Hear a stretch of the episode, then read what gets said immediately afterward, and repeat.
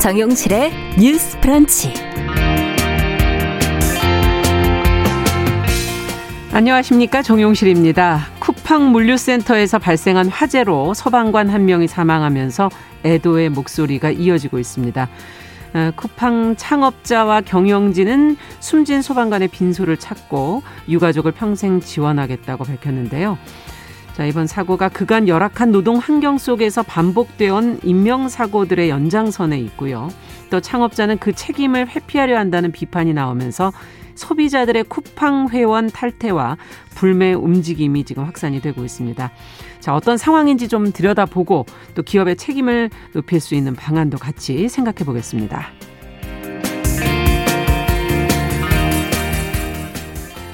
네, 다음 달 1일부터 사적인 모임의 인원 제한이 완화가 되죠. 그간 5명 이하로만 모여야 해서 제약이 많았던 우리 일상 풍경이 달라지게 될 것 같은데요. 어제 정부가 발표한 거리두기 개편안의 내용을 살펴보고 전문가의 의견도 직접 확인하겠습니다. 자, 6월 21일 월요일 정용실의 뉴스 브런치 문을 엽니다.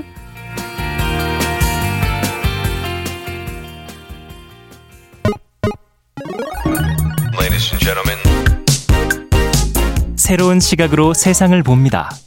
정용실의 뉴스 브런치 뉴스픽. 네, 정실의 뉴스 브런치 항상 여러분들과 함께 프로그램 만들어가고 있습니다. 오늘 유튜브로 한 500분 들어오셨고요. 산속 전환생활님 오랜만에 들어오셨네요. 감사합니다. 어, 콩으로도 들어오셨습니다. 김현옥님 감사합니다. 자, 그러면 저희는 뉴스픽 시작해보죠. 월 수 어, 두 분이 또 맡아주고 계시죠. 전혜연 우석대 개공 교수님, 전지현 변호사님 반갑습니다. 안녕하세요. 안녕하세요. 네. 앞서 말씀드린 쿠팡 얘기부터 오늘은 좀 시작을 해보도록 하죠. 이 물류센터에서 발생한 화재 상당히 컸고 어, 보도가 많이 됐습니다. 어, 소방관 한 명이 지금 사망하면서 애도의 물결 이어지고 있는데 자, 이걸 계기로 어 쿠팡의 노동 환경 또 창업자를 비판하는 지금 목소리가 커지고 있어서 뭐 탈퇴 운동, 불매 운동으로 또 이어지는 것 같습니다. 지금까지의 상황이 어떤지 정 교수님께서 좀 정리해 주시면 저희 같이 한번 고민해 보죠. 예, 쿠팡은 우리나라의 이커머스 기업, 그러니까 온라인을 기반으로 해서 또 앱을 활용하는 대표적인 온라인 쇼핑몰이라고 할 수 있습니다. 네. 제 주변에도 쓰는 분들이 많고요. 특히 이제 로켓 배송이라고 해서 음. 다음 날 빨리 배송하는 시스템을 선제적으로 도입을 했었고, 지난해에 코로나19 사태에서 급성장을 했습니다. 그렇죠. 어, 91% 늘어난 13조 원 매출을 올렸고 네. 특히 굉장히 관심을 모았던 것이 올해 3월에 미국 뉴욕 증시에 상장을 했습니다. 예. 그래서 일부분 뭐 여러 가지 긍정적인 측면에서의 평가도 있었습니다만 최근에 소비자들이 굉장히 분노하는 것은 음. 이렇게 회사가 성장하는데 그렇죠. 과연 이 회사를 성장시키는데 함께했던 많은 사람들에 대한 노동 환경, 음. 특히 안전 문제에 있어서 소홀하다는 비판이 잇따라 제기되고 있는데요. 네. 이번에 쿠팡 물류센터에서 화재 부분에 대해서 굉장히 소비자들이 분노를 하고 있는데 네. 오늘 아침 보도 를 보면 화재 초기에 스프링클러가 제대로 뭐 작동하지 않았다 이런 음. 보도가 지금 나오고 있습니다. 경찰이 정밀 조사를 해야겠지만 그렇죠. 그렇다면 가장 기본적인 안전 시설조차 부족한 거 아니냐. 음. 그렇죠. 이런 논란이 되고 있고 예. 또 이것을 화재 진압을 하러 들어갔던 소방관이 사망하다 보니 그러면 여기 뭐 물류가 적재되어 있다거나 화재가 음. 발생했을 때 제대로 이것이 됐느냐 이런 부분에 대한 조사도 진행이 될 수 있을 것이고요. 또 이것이 이번 화재 사건에서만 드러난 어떤 안전 부실 네. 문제냐 예전에도 여러 가지 논란이 있었습니다. 그랬죠. 조금 다른 측면이 있지만 최근에 논란이 됐던 부분은 물류센터 근무자들이 지나친 노동을 하고 있다라는 거였는데요. 네. 경북 칠곡 쿠팡 물류센터에서 일했던 장모 씨가 심야 근무를 마치고 귀가하다가 자택에서 쓰러져 숨졌는데요. 예. 근로복지공단에서 이 장모 씨에 대해서 산업재해로 인정을 했습니다. 음. 그럼 일단 산업재해 판정이 났다라는 것도 쿠팡이 돌아봐야 되는 어떤 지점이긴 한데 음. 이 유족들이 회사에서 좀 진심을 담아서 사과를 안 한다라고 비판하는 부분이죠. 제가 아. 보기에 사실 소비자들은 그 이후의 행태에 더 분노하는 게 아닐까. 그렇죠. 그러니까 책임의식이 없다. 이런 부분을 본 것 같고요. 또 코로나19 집단 감염 발생했을 때도 뭐 예를 들면은 마스크 착용, 네. 환기, 뭐 소독 이런 방역 지침이 제대로 지켜지지 않았다라고 보건당국이 지적한 바 있었는데 이때 대응도 부실했다는 논란이 되고 있고 음. 이제 이런 사건 사고에 대한 부분도 있지만 여기에 대해서 기업이 특히 어, 최고 경영자나 경영진이 책임을 지고 음. 좀 수습하려는 모습을 보이지 않았다라는 비판이 커지면서 예. 지금 쿠팡 앱 앱을 삭제하겠다라든가 이제 회원 가입을 해야 되는 이거 이용할 수 있잖아요. 그렇죠. 적극적인 항의 표시로 나는 쿠팡을 탈퇴하겠다 이런 음. 움직임이 온라인에서 일고 있다라는 겁니다. 이 지금 창업주인 김범석 씨의 최근 행보가 더 어떤 보면 소비자들의 마음에 분노에 불을 붙였다 이런 분석이 나오고 있는데 김밥섭 창업자가 지난해 12월 31일 대표직을 그만뒀는데 올해 예. 6월에 한국 이사회 의장과 등기 이사직에서 내려 어, 이사직을 내려놓겠다 이렇게 밝힌 상황입니다. 네. 그러면 네. 국내 쿠팡 경영에서 이제 완전히 발을 뺀 건데 쿠팡은 이것에 대해서 이 김법설 씨가 글로벌 경영에 전념하기 위한 것이고 음. 이미 지난 11일에 이런 결정이 이루어졌다. 그러니까 뭐 꼭이 음. 화재 때문이라던가 사고 책임을 회피하는 것은 아니라는 음. 식으로 입장을 냈지만 문제는 뭐냐면요. 소비자들이 보는 관점은 내년 1월부터 중대재해처벌법이 그렇죠. 시행이 되는데 네. 그런 여러 가지를 피하기 위해서 이것이 한 것이 아니냐라는 음. 비판이 일고 있고요. 우리가 일반적으로 국내 법인의 경영에서 등기이사직에서 빠지거나 이러면 네. 전혀 영향력을 행사할 수 없느냐 그게 아니라는 겁니다. 음. 실제로 영향력을 행사할 수 있고 또 최근에 여러 가지 보수나 이런 것을 봤을 때도 충분한 혜택과 권한이 주어졌는데도 네. 책임을 회피하는 것이 아니냐는 물론 비판이 나오고 있습니다. 지금 쿠팡 측에서 워낙 이제 어, 어 소비자들의 민심이 안 좋고 음. 또 소방관 사망 사고까지 발생을 했었기 때문에 대책 마련에 대해서 굉장히 고심하고 있는데 네. 일단 강한승 쿠팡 대표 이사가 이 사망한 고 김동식 소방령 유가족을 평생 지원할 수 있는 방안을 마련하겠다고 밝혔고요. 또 앞으로 상시직 직원들에 대한 뭐 월급 문제라든가 예. 또 거기가 불탔으니까 거기에 근무하던 분들이 이제 당장 일하는 문제가 생기잖아요. 그렇죠. 그래서 다른 사업장에서 일할 수 있도록 배치하는 방안, 네. 또 화재 예방을 위해서 여러 가지 특별 점검을 하겠다고 밝혔습니다. 그러나 워낙 소비자들이 지금 적극적으로 항의 표시를 하고 있기 때문에 음. 앞으로 조금 더 적극적인 조치가 필요할 것으로 보입니다. 네. 자, 지금 앞서도 여러 가지 얘기해 주셨지만 코로나19 상황 때부터 지금 쿠팡의 물류센터 노동 환경이 열악하다는 지적들이 지금 계속 어, 제기가 돼 왔고 어, 또 김범석 씨가 국내 경영진 직책을 내려놓은 것도 또 앞서 말씀해 주신 여러 가지 의혹이 생기는 부분들도 있고 어떻게 이 대책을 앞으로 마련해야 될지 또 탈퇴나 이런 불매 운동을 또 어떻게 보고 계시는지 두 분의 생각을 좀 들어보고 싶습니다. 전지현 변호사께 먼저 좀 네. 여쭤보죠. 일단 이 탈퇴와 관련해서는 무책임하다 사람들이 이렇게 보고 있는 것 같아요. 그게 네. 왜냐하면은 김범석 씨가 공식적인 직책을 내려놨다고 이게 공지가 된 게 물류센터 화재가 난 당일 아니었어요. 음. 네. 이 물류센터 화재는 중대재해법이 적용되는 건데 음. 중대재해법에 보면은 사업주 경영 책임자가 책임 주체가 되도록 이렇게 하고 있어요. 물론 공식적인 자리에서 물러났다고 해도 여기에 해당이 안 될 수는 없는 거지만 그렇죠. 사실상 입증하기가 어렵고 거의 적용된 적이 없어요. 음. 그다음에 이 미국 쿠팡이 증시 상장할 때도 그 보고서에 중대재해법을 한국의 중대재해법을 경영 위험 요인이라고 지적한 적이 예. 있다고 하더라고요. 예. 그래서 당연히 이런 눈초리는 나올 수가 있는 거고 그러면 사람들이 불매 운동을 하는 이유는 결국 책임이란 권한만 가져가고 책임은 회피하겠다는 거니까 음. 소비자가 이렇게 심판을 한다고 불매 운동을 하는 거는 저는 자연스러운 생각이다 그렇게 하고요. 이걸 아무리 뭐 그 숨진 노동자 유가족에 대해서 뭐 어떻게 하고 어떻게 하고 보상을 한다고 하더라도 네. 궁극적인 책임은 여전히 남아 있을 거라고 음. 보여지고 불매 운동이 쉽사리 사그러들지는 않을 거라고 보고 음. 그럼 이런 것들을 하지 못하게 어떻게 법으로 규정해야 할 것이냐와 관련해 가지고는 예. 그 중대재해법이 오너를 처벌하는 것보다는 안전재해를 예방한다는 데 지금 목적이 있는 거잖아요. 그렇죠. 대표 이사직을 사임하는 것 자체를 법으로 강제를 하기는 사실 어려워요. 예. 이런 거는 법으로 규정을 했을 때 사각지대가 없이 촘촘히 100% 규정을 한다 그러기는 저는 어렵다고 음. 보고 설사 형사 처벌을 한다고 하더라도 지금 법정형은 상당히 높여놨지만은 음. 이게 형사 처벌 같은 경우는 실질적인 어떤 관련이 있어야 되기 때문에 구체적 관련이 있어야 되기 때문에 그냥 보고만 받고 현장에서 네. 떨어져 있는 사람에게 얼마나 법원이 과중한 형을 때릴 수 있느냐의 문제가 남아 있거든요. 음.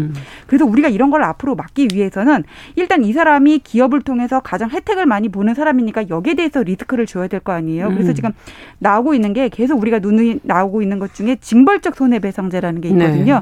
이거를 좀 적극 활용할 필요가 있는데 근데는 뭐냐면은 징벌적 손해배상자 해가지고는 대기업에서는 엄청나게 뭐 비싼 변호사들 해가지고 소송을 하고 예. 소비자는 사실 대항하기가 어렵고 그렇죠. 이게 재판 과정에서 증거가 사실 기업 쪽에 편제돼 있는 문제들이 음. 많아요.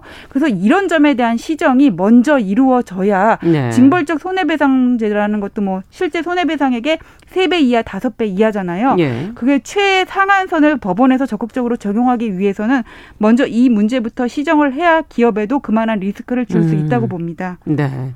어, 어떤 기업에 대한 그 징벌적 손해배상제로서 문제를 좀 해결할 수 있지 않겠는가 하는 제안을 해주셨고 전혜연 교수께서는 어떻게 보세요? 그 징벌적 손해배상제의 목적이 무조건 음. 처벌에 있는 것이 아니라 제발 경영자들이 책임을 갖고 좀 신경을 써라 그렇죠. 이런 취지였다고 해요. 예. 그래서 아마 여당 의원들 지금 인터뷰한 내용을 보면 이제 테스크포스를 만들어서 예. 이런 허점을 계속 보완해 나가는 것을 음. 논의를 한다라고 하는데 어쨌든 이 법이 내년 1월 시행이기 때문에 음. 어그 문제점을 보완하려면 조금 더 서둘러야겠죠. 그런들이 시간이 예, 많지 않 시간이 많지 않습니다. 그래서 그런 부분은 이제 정치권과 국회의 몫으로 넘어갔고 정부 음. 차원에서 점검이 필요하고요.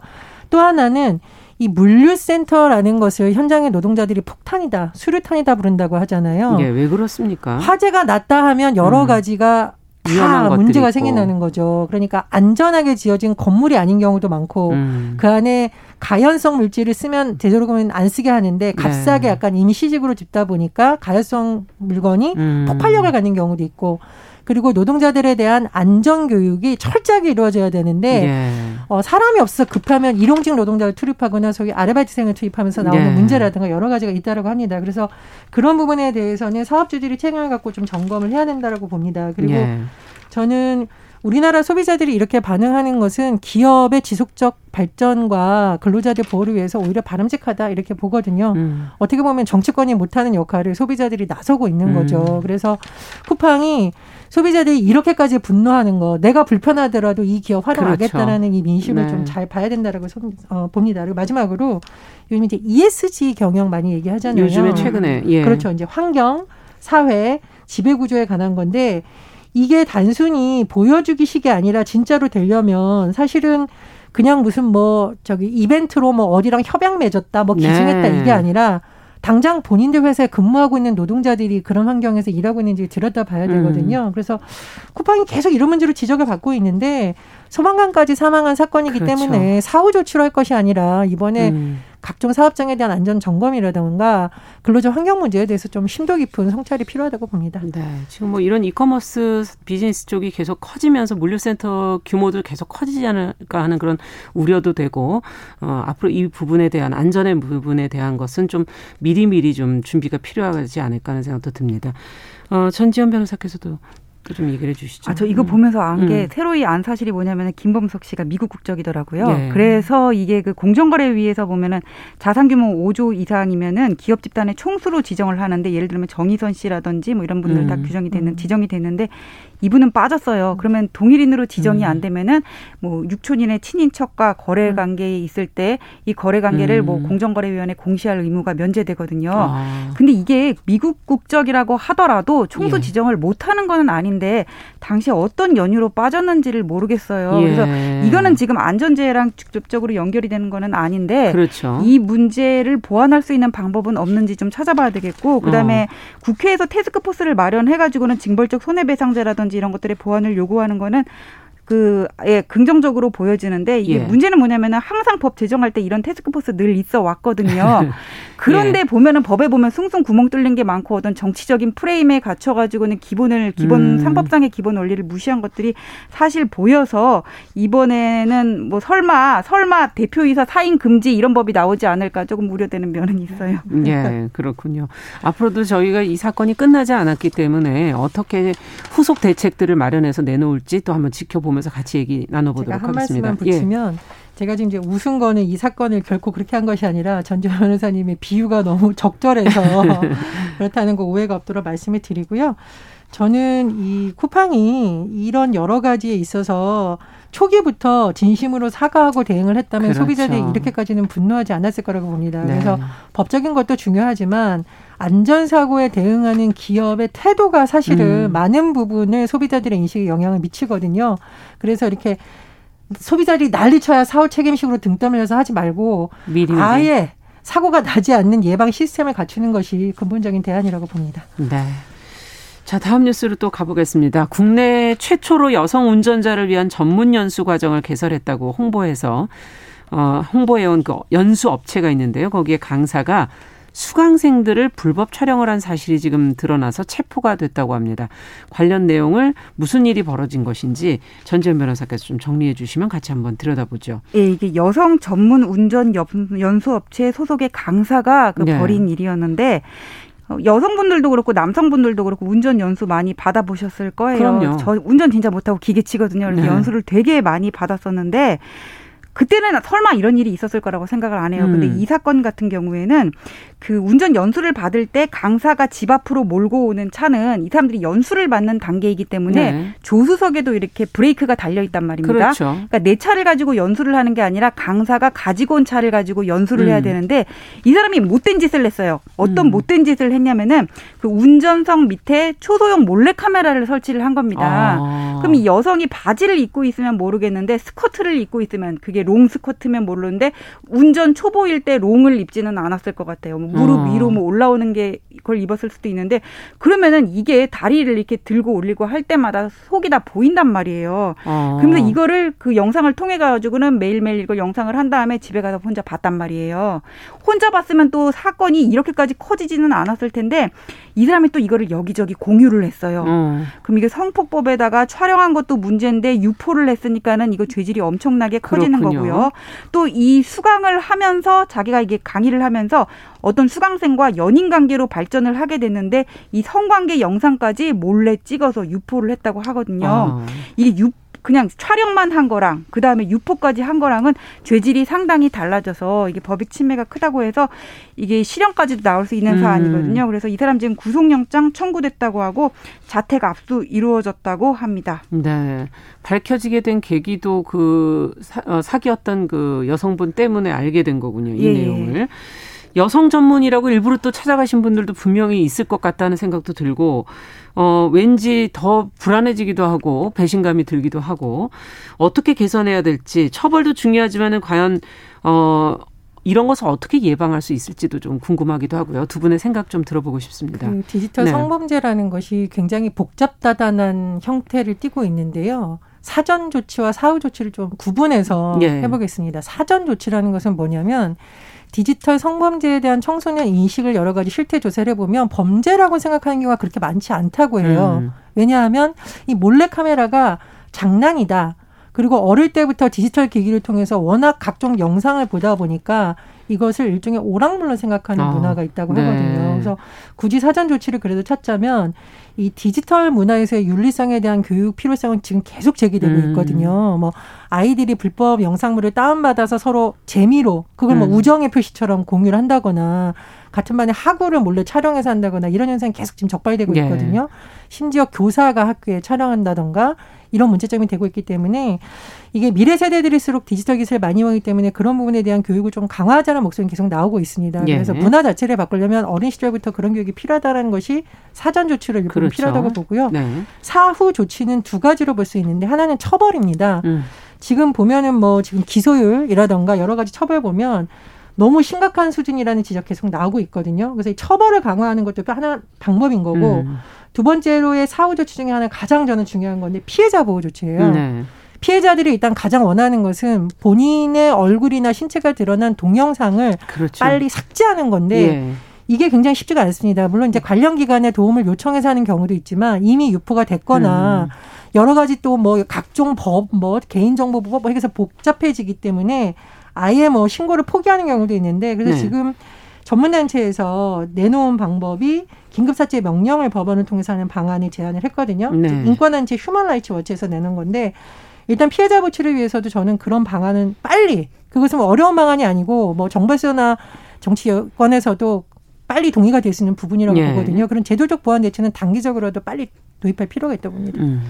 전재현 변호사께서는 어떻게 보십니까? 예, 일단 처벌과 관련해서는 그 2015년에 워터파크 몰카 사건이 있었거든요. 네. 여성이 탈의실에서 찍어서 이걸 유포한 음. 사건이었는데 그 사건을 기점으로 해가지고는 처벌은 상당히 지금 높아졌어요. 어. 다만 이거를 이게 유포된 사진을 어떻게 확보하느냐의 문제와 관련해서는 이게 뭐 카카오톡 많이 쓰잖아요. 예. 이렇게 해서 여러 사람을 거쳐서 그 유포가 된 거는 완전한 그 복구가 좀 어려운 면은 사실 있습니다. 음. 이런 게 누가 누구에게 유포를 했는지는 맨 마지막에 갖고 있는 사람부터 이렇게 올라갈 수가 있는데 사실 시간도 많이 걸리고 이게 아. 완전한 거는 좀 어렵거든요. 그래서 할 수 있는 거는 일단 다 해야 되겠지만은 가장 중요한 거는 처음에 예방을 하는 것 같아요. 예. 처음에 예방을 한다면은 몰카가 없어지면은 아예 음. 촬영을 못 하겠죠.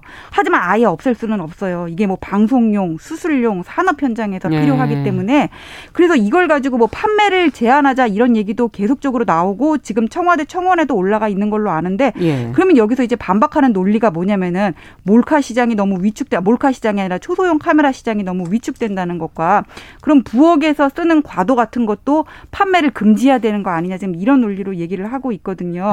그래서 이걸 예. 가지고 법안의 내용 내용이 여러 국회의원들이 발의를 했는데 판매를 규제하는 것부터 아니면 유통 단계에서 규제로 족하다는 것부터 음. 여러 가지가 있었는데 저는 최근에 그 진선미 의원이 발의를 한 게 그래도 좀 합리적인 절충안이 되지 않을까 싶은데 왜 총포라든지 도금 같은 거는 판매를 하는 사람과 사는 사람이 전부 이렇게 등록을 하도록 돼 그렇죠. 있거든요. 그래서 예. 어디다 이렇게 맡기고 있다가 사냥 처리되면은 가져가고 이런 식이잖아요. 예, 예. 이걸 초소형 카메라를 어디다 맡기게는 할 수 없지만 지금처럼 온라인에서 버젓이 유통이 되는 것을 막기 위해서는 음. 좀 초소형 카메라 같은 경우에 뭐 수술용이나 산업 현장은 따로 사갈 거 아니에요. 그렇죠. 그래서 일반인이 이렇게 개인이 살 수 있는 거는 등록제를, 등록제를. 통해 가지고는 네. 그 유통 경로를 좀 추적을 할수 아. 있게끔 그렇게 하는 것이 그래도 나은 방법이 아닐까 좀 그런 생각이 듭니다. 네, 근본적으로 이 초소형 카메라의 사용을 어느 정도는 조금 알고 있거나 확인할 수 있게끔 예, 예. 네, 등록제로 해 보는 건 어떨까? 또 더 의견이 있으십니까? 그 국제 인권 단체에서 한국 정부가 위원회 네. 이 안을 전문적으로 다루는 위원회를 만들어라. 이렇게 제안을 했는데요. 음. 아마 어떤 분들은 위원회 또 만드냐 이럴 텐데 그렇죠. 이 위원회를 만드는 이유는 부처별로 이게 쪼개져 있다 보면 각 현장에서 발생하는 문제를 다른 부처 거는 음. 못 건드리고 미시적인 부분만 이제 건드리는 그렇죠. 경우가 있죠. 어떤 부처는 법만 형사법만 다루고 어떤 부처는 피해자 보호만 하고 근데 음. 그러다 보니까 현장에서 실제로 법의 허점 때문에 숭숭 드러나는 문제가 많다라는 예. 거예요. 변호사님이 한번 짚어주신 적이 있는데 범죄 피해자들의 민사 소송과 관련해서 개인정보 유출 문제 한번 지적을 예전에 음. 해주셨어요. 네. 예, 예. 뭐 그런 문제를 비롯해서 단계 단계별로 발생할 음. 수 있는 음. 문제를 위원회 차원에서 큰 틀에서 들여다보고 음. 범정부 차원에서의 이 부처는 이게 필요하고 이렇게 좀 해주면 좋겠다는 그렇죠. 이야기 나왔거든요. 네. 저는 이제 디지털 성범죄가 워낙 심각해지고 있기 때문에 이런 차원의 문제 개선 방법도 한번 모색해 볼 만하다 이렇게 생각을 하고요. 또 하나 제가 교육을 자꾸 강조한 이유는 뭐냐면 저도 사실은 직장 생활하면서 봤던 많은 남성들이 왜 이런 성범죄물을 공유를 하는 것에 대해서 문제의식이 별로 없더라고요. 음. 제가 한번 문제 제기를 했더니 혹시 너는 이거를 우리가 안 줘서 기분 나빠서 문제 제기를 하는 거냐. 음. 이렇게 해서 제가 굉장히 놀란 적이 있거든요. 네. 그래서 이거는 범죄이기 때문에 문제 제기를 하는 거다라고 그렇죠. 얘기를 한 바 있습니다. 그래서 청소년 여러분과 청취자 여러분들 이 불법 영상 다운로드 하는 거 요즘 처벌받게 하고 그렇죠. 있고요. 특히 아동 성범죄에 관련된 거는 형량을 예, 무겁게 하자는 분위기입니다. 예. 그리고 말씀해 주셨던 이 뭐 무슨 뭐 톡, 톡방에서 네. 사진 공유하거나 이런 거 있잖아요. 잘못하면 공범으로 처벌될 수도 있으니까 음. 그런 문화에서 빨리 나오시고 주변에도 하지 않도록 하는 것이 또또 다른 범죄를 예방하는 방법이다 이렇게 생각을 합니다. 네. 앞으로 변화되는 그런 기술 속에서 과연 어, 무엇을 교육해야 될지 무엇을 어떤 태도를 가져야 될지는 개별적으로도 많은 고민들이 좀 필요할 것 같습니다. 자, 오늘 뉴스픽은 여기까지 듣도록 하죠. 전지현 변호사, 전혜연 우석대 개공 교수 두 분과 함께 했습니다. 말씀 잘 들었습니다. 감사합니다. 감사합니다. 네, 정용실의 뉴스 브런치 듣고 계신 지금 시각 10시 29분이고요. 라디오 정보센터 뉴스 듣고 오겠습니다. 더불어민주당이 내일 의원총회에서 국민권익위원회 전수조사 결과 부동산 비비 의혹이 나타난 비례대표 윤미향, 양희원영 의원에 대한 제명 조치에 나설 예정입니다. 국민의힘 이준석 대표는 오늘 최고위원회의에서 윤석열 엑스파이 논란과 관련해 도덕적으로 지탄받을 일이라면 즉각 내용을 공개하고 평가받아야 한다고 말했습니다. 부모가 아이를 낳고도 출생신고를 하지 않아 아동이 학대, 방치, 유기되는 것을 막기 위해 산부인과 등 의료기관에 출생통보 의무를 부과하는 가족관계 등록법 일부 개정안이 입법 예고됐습니다. 지금까지 정보센터 뉴스 정한나였습니다.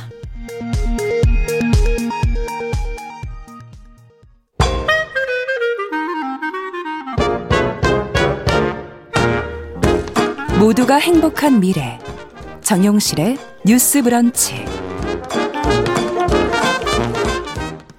네, 정용실의 뉴스 브런치 듣고 계신 지금 시각 10시 30분 넘어서고 있고요. 정부가 이제 어제 사회적 거리두기 개편안을 발표를 했습니다. 다섯 명 이하로만 모여야 하는 사적 모임의 인원수 제한. 다음 달부터는 이제 조금 풀린다고 해서 어, 관심들을 가지고 있는데요. 자, 그래서 오늘 월요 인터뷰에서 사회적 거리두기가 또 앞으로 무엇이 바뀌게 되는지 달라진 상황에서 우리는 또 무엇을 챙겨야 할지 전문가와 함께 이야기 나눠보도록 하겠습니다. 한림대 성심병원 호흡기내과 정기석 교수님 전화 연결돼 있습니다. 안녕하십니까, 교수님? 네, 안녕하십니까? 네. 어제 발표된 거리두기 개편안 다섯 단계에서 네 단계로 바뀌었다고 이제 크게 얘기가 될 수 있는데요. 무엇이 어떻게 달라지고 어떻게 적용이 되는지 주요 내용을 좀 먼저 설명해 주시죠. 예, 어, 단계가 네 단계로 바뀌면서 전체적으로 많이 완화된 상태인데요. 네. 우선 이제 가장 관심이 있는 단계를 어떻게 나누냐는 것은 어, 숫자가 조금 더 완화가 됐습니다. 예. 500명을 기준으로요. 500명 네. 이하가 되면 전국 발생에 음. 예, 1단계가 되고 예. 500에서 1000명 사이에서는 2단계, 1000명에서 2000명 사이에 3단계, 2000명이 넘으면 4단계죠. 그래서 네. 우리가 지금 거의 500명 밑으로 유지를 하고 있기 때문에 아마 예. 조만간에 전국적으로 1단계로 갈 가능성이 많고요. 예. 지역별로는 1단계인 경우가 대부분이고 수도권만 아마 지금 아, 아직까지는 2단계 정도에 머물 걸로 생각이 되고요. 네. 다른 중요한 변화는 어 그동안에는 이제 그 중대본에서 주로 뭐 이런 어 거리두기 단계를 지정을 해 왔다고 치면 그렇죠. 앞으로는 지역별로 어, 자율과 책임을 부과해서 이제 예, 재량권을 주겠다는 아, 지자체가 결정권이 더 많아진다 이런 얘기시군요. 예, 상당히 이제 현장을 반영하겠다는 그런 의지예요. 예. 또 1년 반이 넘어가서 이제 경험들이 많이 쌓였으니까 예. 지역별로 각자 책임지고 잘하자라는 그런 뜻으로 어, 음. 받아들여집니다. 음, 네, 책임도 그만큼 따르겠고요.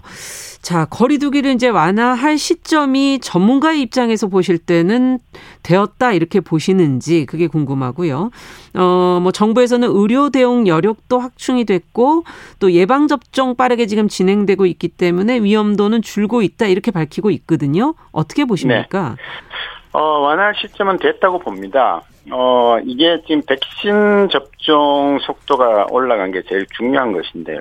네. 외국의 예도 보면 어, 전 국민의 25%가 접종을 1차라도 완료를 하면 그때부터 어, 현저히 발생이 꺾이는 것을 관찰을 했고요. 네. 어, 질병청에서 그렇게 생각을 해왔었고 우리나라도 지금 사실은 그 현상을 보고 있습니다. 지금 29% 정도가 맞았나요? 인구 대비 우리, 네, 29%가 됐고 예. 뭐 오늘 발생한 숫자는 아주 최근에 들어서는 최저죠. 300명 네. 초반이니까요. 네, 그래서 어, 그렇게 돼 있고, 의료 대응도, 어, 그동안에 뭐 좀 삐걱거리긴 했지만, 지금은 이제 환자 수도 안정되고, 음. 어, 의료진들도, 어, 공공병원들이 많이 이 대응 사, 어, 상태가 좋아지면서 의료 대응이 괜찮아졌지만, 예.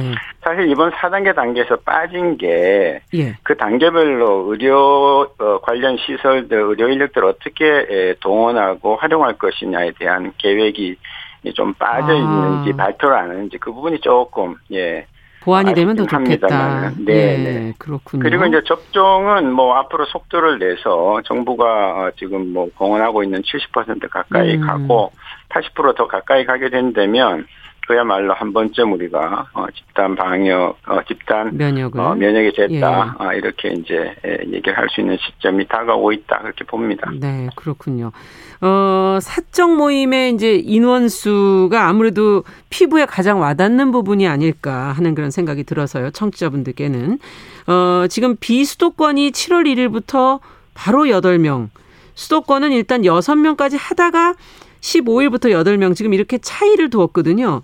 이건 네. 어, 떤 이유라고 보십니까? 전문가 입장에서는? 예, 뭐 저희가 지난 11월 중순에 3차 유행이 시작돼서 그 이후로는 사실은 300명, 400명대 밑으로 떨어진 적이 없는데 네. 그중에 가장 중심은 역시 수도권이었습니다. 예. 서울, 경기, 인천 이렇게 이어지는 수도권이었기 때문에 갑자기 이제 지금 상, 그 단계별로 봐서는 8명까지 모일 수 있게 어, 할수 있지만 수도권이. 네. 이제 너무 갑작스럽게 이렇게 이제, 어, 풀다 보면은 조금 우려가 되는 부분이 있으니까 음. 소위 말해서 이제 이행 기간, 관찰 기간을 두면서 한 2주 정도는 6명까지 가능하고 네. 주가 지난 15일부터는 8명까지도 사적 모임을 해라. 아, 그렇게 나가는 거라서 뭐 어, 잘 계획대로 된다면은, 어, 부드럽게 음. 연착륙할 수 있는 그런 기회이다. 그렇게 네. 보고 있습니다. 네. 어, 단계적으로 하는 것이 급격하게 하는 것보다는 조금 더 안전하다라는 의견이신 것 같고요. 근데 이제 7월이라는 것은 상당히 중요한 시기인 것 같습니다. 7월 중순쯤부터 이제 휴가철이 시작이 되고, 어, 아무래도 이러다 보면 지역 간 이동이 이번에는 좀 있지 않을까 하는 그런 예상이 되거든요. 또 유흥시설도 그만큼 이용 빈도가 높아지지 않을까 싶고요. 어떻게 보십니까? 백신 접종하고 휴가를 떠난다면 안전하다고 볼 수 있는 것인지. 예, 저는 이게 이제 우리가 굉장히 빨리 30% 가까이 달성을 했고, 물론 예. 지금 6월 말부터 7월 중순까지 백신이 조금, 어, 속도가 제대로 나지 않을 겁니다. 공급 문제가 있어서. 그렇지만, 아.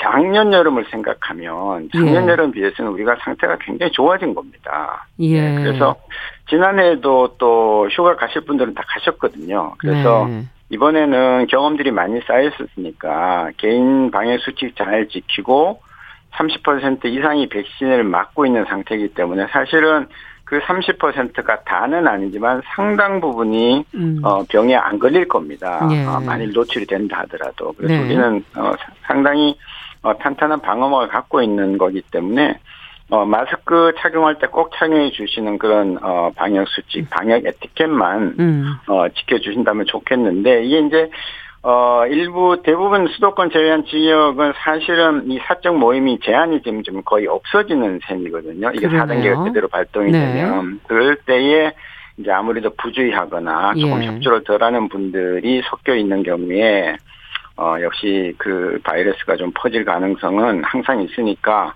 아, 그 부분만 좀 조심해 주셨으면 하는 그런 바람입니다. 네. 개인 방역 수칙은 지키자. 지금 그런 말씀을 해 주셨어요. 자, 지금, 어, 그 외에도 아까 좀 느슨해질 수 있는 부분이 있다라는 얘기 해 주셨는데 콘서트, 뭐 야외 음악 공연 이것도 지금 재개 소식이 들리고 있거든요. 네. 그 대신에 뭐 그 안에서는 또 함성이나 구호, 합창은 또 금지돼 있다 뭐 이렇게 지금 얘기가 나오는데 마스크를 이 아까 말씀해 주신 개인 방역 수칙을 지킨다면 이런 것도 어, 할 수 있는 거 아닌가요? 위험한가요? 이것 자체가?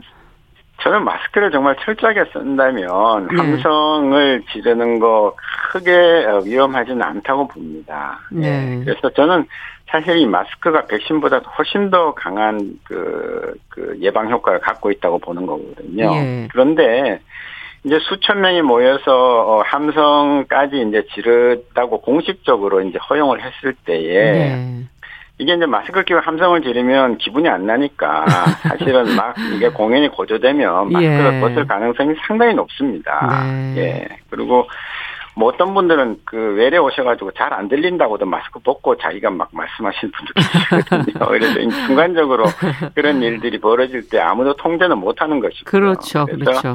예, 마스크만 철저히 쓰시고 한다면 네. 저는 괜찮다고 보고요. 또 네. 하나는 이런 실내든 야외든 간에 음. 많은 수천 명이 움직일 때는 사람들이 주로 만지는 쪽이 있습니다. 그러니까 아, 그렇죠. 손으로 만지는 문고리라든지 네. 난간이라든지 이런 것들 만질 때 할 수 없이 의지를 해서 잡으면 어, 어쩔 수 없지만, 예, 그 다음에는 예. 그 손위생을 특히 조심하셔야 됩니다. 아. 수천 명이 만지고 가는 데기 때문에 거기에 예. 바이러스가 붙어 있으면 꽤 오랫동안 어, 남아 있거든요. 음. 그래서 이제 그거를 주의 안 해서 이제 또 손에 올라가면 감염이 되기 때문에 음. 마스크는 답답하지만 꼭 끼시고, 네. 손소독을, 손소독을. 수시로 하면서 네. 예, 손을 어, 항상 조심하시라. 그러면 뭐 야외 공연 같은 데는 아무 음. 문제가 없을 거다. 아, 무 문제보다는 별 문제 없을 거다. 예.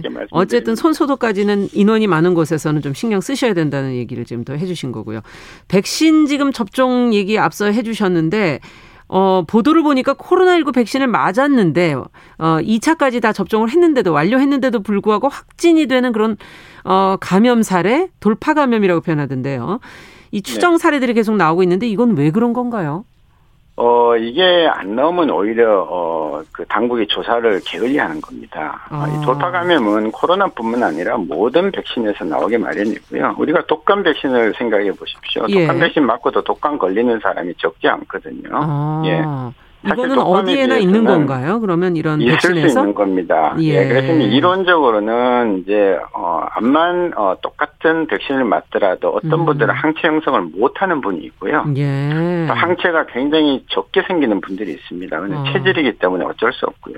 예. 그다음에는 이제 아직까지 우리나라는 좀 안심은 하고 있습니다만 변이 바이러스에 걸리면 예, 뭐 예. 당연히 돌파 감염이 되는 가능성이 높고요. 음. 그리고 내가 암만 항체가 많고 튼튼해도 이 바이러스 부주의해가지고 이 코로나 바이러스를 가진 사람한테 반복적으로 대량으로 노출이 되면 항체가 감당을 못할 수가 있겠죠. 예. 예 그래서 여러 가지 이경그 과학적인 근거를 통해서 돌파 감염 생기는 것이니까 이거에 대해서 크게 우려하실 필요 없고 예. 그렇다고 해서 뭐 어, 이거 돌파 감염 생기는데 백신 효과 없는 거 아니냐? 그렇지도 않습니다. 아. 예, 그래서 어, 있을 수 있는데 이게 이제 조금 비특이하게 우리가 의학적 그 상상보다 훨씬 더 많이 나올 때는 어, 변이라든지 혹시 다른 어, 문제가 없는지에 대해서 이제 아, 추이를 뭐 계속 좀 지켜봐야 되겠군요. 네, 당국이 검토를 할 거니까요. 네. 예, 당분간은 그냥 백신을 믿고 맞으시는 것이 뭐 근데 이 돌파 감염이 걸렸을 때 증상은 중증으로 가는 경우는 없나요? 그러면 약하게 걸리게 되나요? 어떻게 됩니까? 아, 예, 백신을 맞은 경우에 예. 감염이 되더라도 이게 백신을 꼭 맞아야 되는 중요한 이유 중에 하나가 잘 지적을 하셨는데요.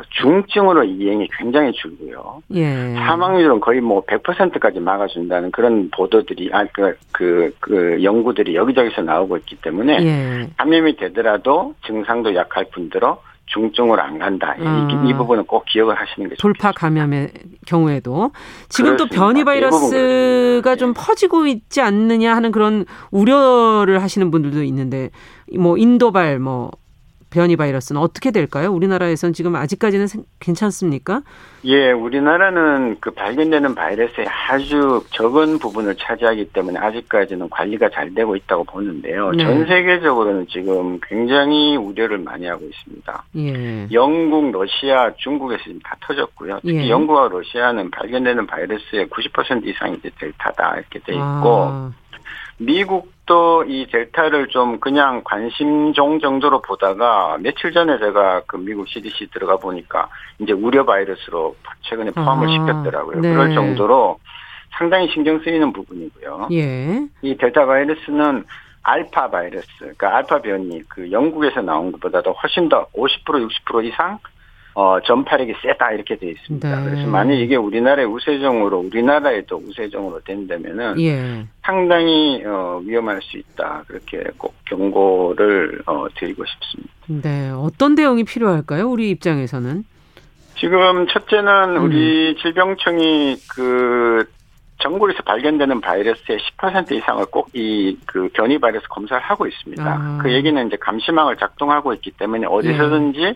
이 델타를 비롯해서 이런 것들이 발견이 되면 음. 들어가서 방역하고 이제 조치를 취하고 있으니까 네. 그건 그대로 하면 되겠고요. 조금 더 음. 강화할 음. 필요는 있겠고요. 네네.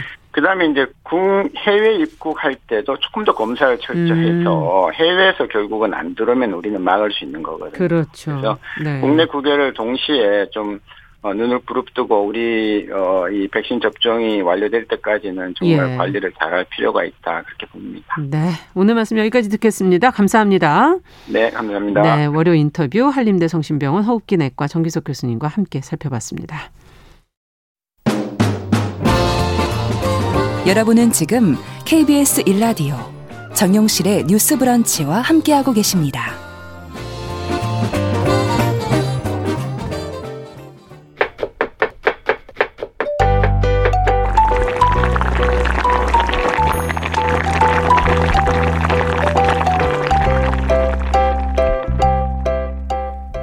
월요일에 건강한 식탁 오늘도 홍신애 요리연구가 자리해 주셨습니다. 어서 오십시오. 네, 안녕하세요. 오늘은 향신료 얘기를 좀 해보자고. 거기에 자주 사용되는 허브. 네. 예. 향채소. 어떤 것부터 해볼까요? 어, 허브 하면 어떤 게 딱 떠오르십니까? 허브. 네. 뭐 우리나라 거로 치면은 뭐 깻잎? 깻잎. 그죠. 예. 한국의 바질이라고 얘기하는 예. 깻잎. 깻잎은 쌈 싸 드시고 주로 그렇죠. 그렇죠.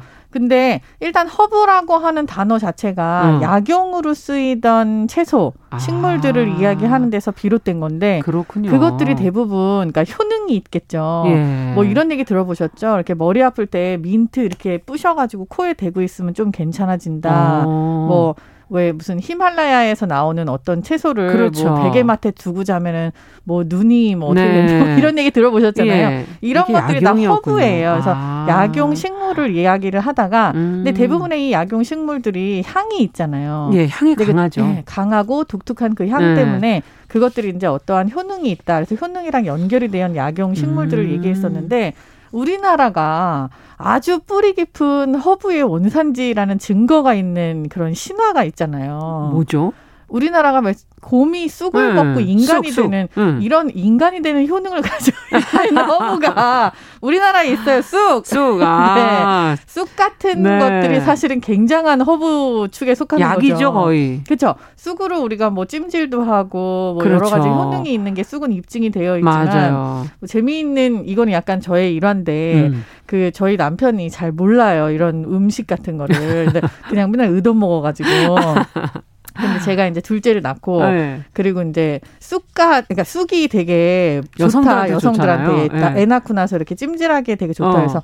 쑥을 많이 좀 사오라고 우리 엄마가 네. 이렇게 얘기를 한 거예요. 음. 가가지고 세상에 쑥갓을 한 다섯 장을 사왔는데 쑥이랑 쑥갓을 구분 못 해갖고 제가 그거 쑥갓이도 사기 좋죠. 아 사기 아주 좋죠. 편하잖아요. 그리고 쑥갓도 사실 허브도 맞습니다. 이것도 약간 아니, 다른 거지만 쑥은 다른 거 아니에요. 완전히? 그럼 완전 다르죠. 네. 제가 이제 쑥 대신 쑥갓을 먹어 치우느라고 굉장히 애를 쓴 아, 네, 기간이 네. 있어서 갑자기 생각이 났네요. 정말 재밌네요. 이건 좀 남성분들은 좀 헷갈릴 수도 있을 것 같아요. 많이 헷갈리더라고요. 네. 쑥이랑 쑥갓이. 근데 지금 이렇게 약용 식물이나 허브를 요즘에 예전에는 네. 뭐 하나씩 두 개씩 들어 음. 수입해서 주로들 이제 많이 쓰시다가 그쵸, 그쵸. 마른 걸 뭐 드라이한 걸. 그쵸, 그쵸. 요즘에는 뭐 많더라고요. 너무 많죠. 근데 허브라는 봐요, 단어를 우리나라에서도? 허브라는 단어를 네. 들으신 지 사실 얼마 안 되지 않으셨어요? 맞아요. 옛날 같은 경우에 우리나라에서는 다 음. 향신채라고 향신채. 쓰는 것들. 근데 향신채 중에 대표적인 게 제가 말씀드린 것처럼 음. 쑥이나 깻잎 이런 것도 그렇죠. 있지만 뭐 고수라든지 음. 뭐 방아잎 이런 것들 좀 아. 사람들이 이렇게 호불호가 있는 향이 너무 강해서 예, 예. 이런 것들이 대표적인 우리나라의 향신채인데 네. 이 허브라는 단어는 사실 서양에서 서양 요리가 우리나라에서 유행하기 음. 시작하면서 조금 같이 아, 유행을 같이 탄 단어예요. 네. 원래 우리나라에는 그런 단어가 없지만 그쵸. 향신채란 단어를 썼지만 예. 같은 급의 허브들이 많이 존재를 음. 했었고요. 현재 허브라고 얘기를 하면은 바질, 음. 뭐 딜, 음. 애플민트, 음. 뭐 이런 식으로 로즈마리, 뭐 이렇게 음. 많이 알고 계신 그런 것들 있잖아요. 그래요, 그런 서양의 맞아요. 약용 식물들을 허브라고 좀 부르는 네. 경우들이 많죠. 근데 이게 앞서 약용 식물이면서 그 쓰임새가 있다 그러니까 그렇죠. 아까 깜짝 놀랐거든요. 뭐 어떤 거는 잘 때 뭐 옆에 두면 좋고 뭐 이러니까 아, 그렇죠.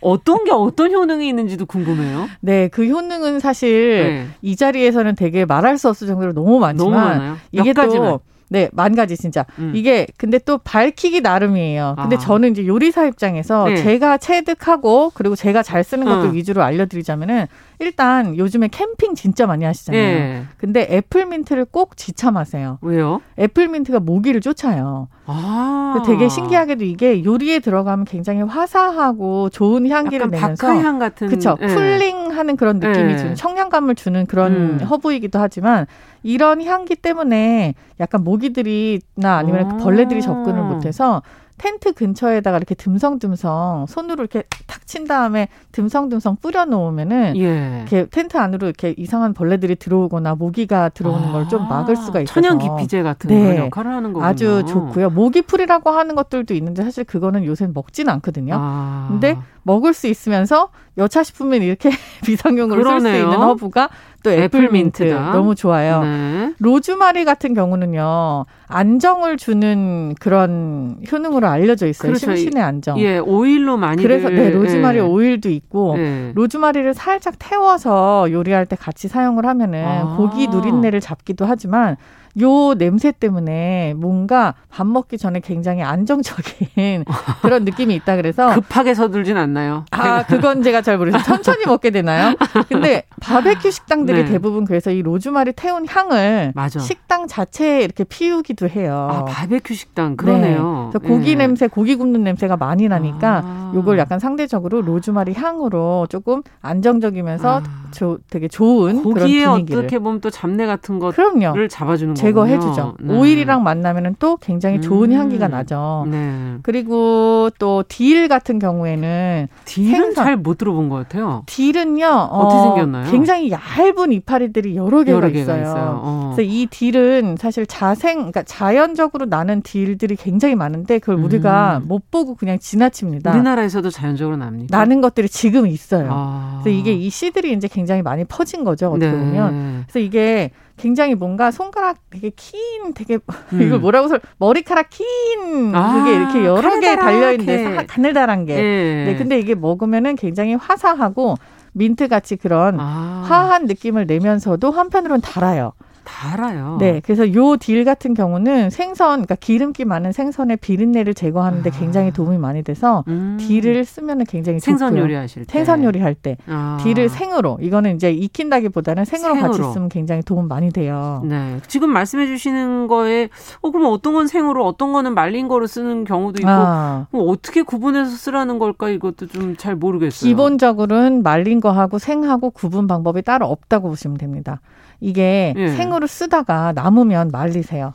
아. 이렇게 해서 말린 다음에도 똑같이 쓰시면 되는데 아. 말린 다음에 한 가지 차이점이 뭐냐면은 식감이 생겨요. 이게 생으로 있을 때는 보드랍고 그냥 풀 네. 같은 연한 그런 풀인데 네. 말린 다음에는 약간 까끌한 색, 식감이 생기기 때문에 그렇죠. 그 다음엔 차로 마신다거나 수분이 많은 것들하고 아. 연결을 해서 사용하시는 방법이 좋은 거예요. 아 그렇군요. 말린 거하고 생하고 그렇게 크게 차이가 없지만 음. 사실 말리고 나서는 향은 더 증대가 되고요. 그렇죠. 오래되지 않았을 그렇죠. 경우에 그 대신에 약간 식감이 생긴다. 요 차이만 음, 있어요. 네. 그래서 이런 종류들을 또 차로도 활용할 수 그럼요. 있는 거군요. 네. 민트라든지 딜이라든지 로즈마리 마찬가지고요. 어. 막 쓰시다가 어 이거 남았다 싶으면은 음. 냉장고에 썩혀 버리지 마시고 그냥 과감하게 말리세요. 그냥 아. 집안에다가 놔두시면 돼요. 이걸 음. 뭉쳐놓지만 않으시면 곰팡이 안 생겨요. 그래서 따로따로 떨어뜨려서 떨어뜨려서 이렇게 그쵸 펼쳐서 말려 놓으면은 그냥 그대로 잘 말라요. 그러면은 음. 그 향이 또 공기 중에 퍼져서 너무 자연스럽게 뭐 가습이나 방향 기능도 되고 음. 이 상태에서 말린 걸 가지고 뜨거운 물을 부어서 우려서 드시면 그게 또 차가 되는 거예요. 이야 그렇군요. 여러 가지 그러니까 너무 가루냐 생이냐 이거는 너무 그건 따질 구분 안 하셔도 돼요. 예. 오래 두고 쓰시려면 말려 음. 놓으시는 것도 좋습니다. 그러네요. 네. 예. 근데 요즘 이제 여름 지금 음. 날씨가 낮에 뭐 엄청 덥잖아요. 네. 30도 넘어서고 이럴 때 이제 허브가 아무래도 조금 더 앞서 약용적인 것도 있기 때문에 네. 여름철 요리로는 어떻게 활용하면 좋을까요? 어, 생으로 드시는 거에다가 이 허브를 조금 이렇게 손으로 제가 이렇게 계속 팍 친다고 이렇게 말씀드리잖아요. 손으로 친다는 게 무슨 네, 얘기예요? 손에다가 손바닥에다 허브를 얹으시고 예. 박수를 치세요. 그냥 허브를 누르는 거죠. 어. 이렇게 네. 이렇게 누르면 그 충격을 받아서 허브가 조금 으깨지겠죠. 그치 많이 으깨지진 않지만 몸 안에 있는 성분들을 네. 밖으로 확 내놔요. 아. 그게 이제 향기로 포 표출이 되기도 하고 음. 수분이 살짝 나오는 건데 이 상태에서 우리가 먹는 음식에다가 살짝 탁탁탁탁 치면 음. 그렇게 하면 그 성분들이 이제 겉에 붙잖아요. 네. 그렇게 해서 우리가 섭취할 수 있는 방법이 제일 간단하고요. 예. 여름에 허브를 제일 잘 쓸 수 있는 좋은 방법은요. 음. 생고기라든지 생선을 네. 집에 사가지고 오시잖아요. 예. 그러면은 허브를 그 고기나 생선 위에 붙이세요. 붙이라는 얹어놔요. 얹어놓으라고요? 얹어놓고 그 위에다 어. 올리브 오일을 살짝 뿌려 놓으시면은 아. 허브 오일 막이 생기는 거예요. 어. 이렇게 해서 냉장고에 그러니까 향이 거기에 들어간 그렇죠. 오일이 된다는 거죠. 그리고 저 제가 처음에 말씀드린 것처럼 허브가 곰을 인간으로 바꾸기도 굉장한 효능이 있잖아요. 근데 이게 어떻게 보면은 네. 그러니까 항균 작용을 하는 음. 것도 있거든요. 음. 그래서 요 허브 오일로 이렇게 코팅을 해놓으면은 아. 냉장고 안에서 조금 더 균에 강한 그런 고기 생선으로 맞아요. 변하기도 해요. 그래서 조금 두었다가 먹어야 된다. 음. 혹은 이걸 실온에서 어디로 가져가야 된다. 이렇게 하면은 얼리긴 아. 좀 힘들다. 그럴 맞아요. 때는 허브하고 오일을 같이 사용해서 드시면 조금 좋습니다. 아, 조금 만약에 내놔야 된다. 그렇죠. 예, 아니면 어디를 가야 된다. 그럴 그쵸. 때는 허브랑 같이 네. 아, 이게 또 보존적인 네. 효과가 또 있는. 보존성이 조금 강해지죠. 네, 네, 그렇군요. 근데 이건 요리는 아니잖아요. 지금 맛있는 요리를 좀 해달라고요. 아, 야, 요리를 해달라고요. 네. 허브로 네. 아까 깻잎 우리가 진짜 쉽게 구할 수 네. 있는 거잖아요. 요 깻잎을 갈아서 소스를 드시면 되게 좋은데 깻잎을 네, 허브가 그러니까 깻잎이 약간 잘 시들어요. 냉장고 안에 뭉쳐 놓으면 밑에 거는 갈색이 금방 돼요. 검정으로 이렇게 막 네, 변하죠. 네. 그렇게 되기 바로 직전에 네. 그러니까 아우 이 거 어떡하지 깻잎 스무 장 어떻게 먹을 수가 없는데 그러니까. 이런 꼬다리 따시고 네. 그걸 이렇게 다지신 다음에 예. 걔를 그냥 민자 후라이팬에다가 슬쩍 볶으세요. 음. 그걸 볶을 때 어, 불이 너무 세면은 타고 그렇죠. 그리고 너무 불이 약해도 물이 나오거든요. 아. 그러니까 약간 중불로 해갖고 슬쩍 볶으시다가 네. 그 올리브 오일을 세 방울 띡띡띡 이렇게 되게 조금 방울. 네, 예. 되게 조금 예. 넣으시면서 계속 볶으세요. 이게 언제까지 볶냐? 얘네가 보슬보슬해질 때까지 그 시간으로 따지면 다진 10분. 게 아주 그냥 그 안에서 그쵸? 다 익어서 보슬보슬해질, 보슬보슬해질 때까지. 때까지. 요 상태로 놔두시면요. 음. 이걸로 나중에 김밥 쌀 때 밥을 버무리면은 어머나, 밥에서도 향 아유, 이게 그렇게 먹으라는 말려서 거죠? 써보세요 한번 여러분. 음, 네. 어떻게 쓰라는 거 얘기도 제대로 안 해주시고 저희 네, 나중에 네, 바, 네 다시 한번 해야 되겠네요. 예, 네. 알려주세요. 네. 건강한 식탁 홍신의 요리연구가 함께했습니다. 감사합니다. 감사합니다. 정용실의 뉴스브런치 월요일 순서 여기서 인사드리고요. 저는 내일 다시 뵙겠습니다. 감사합니다.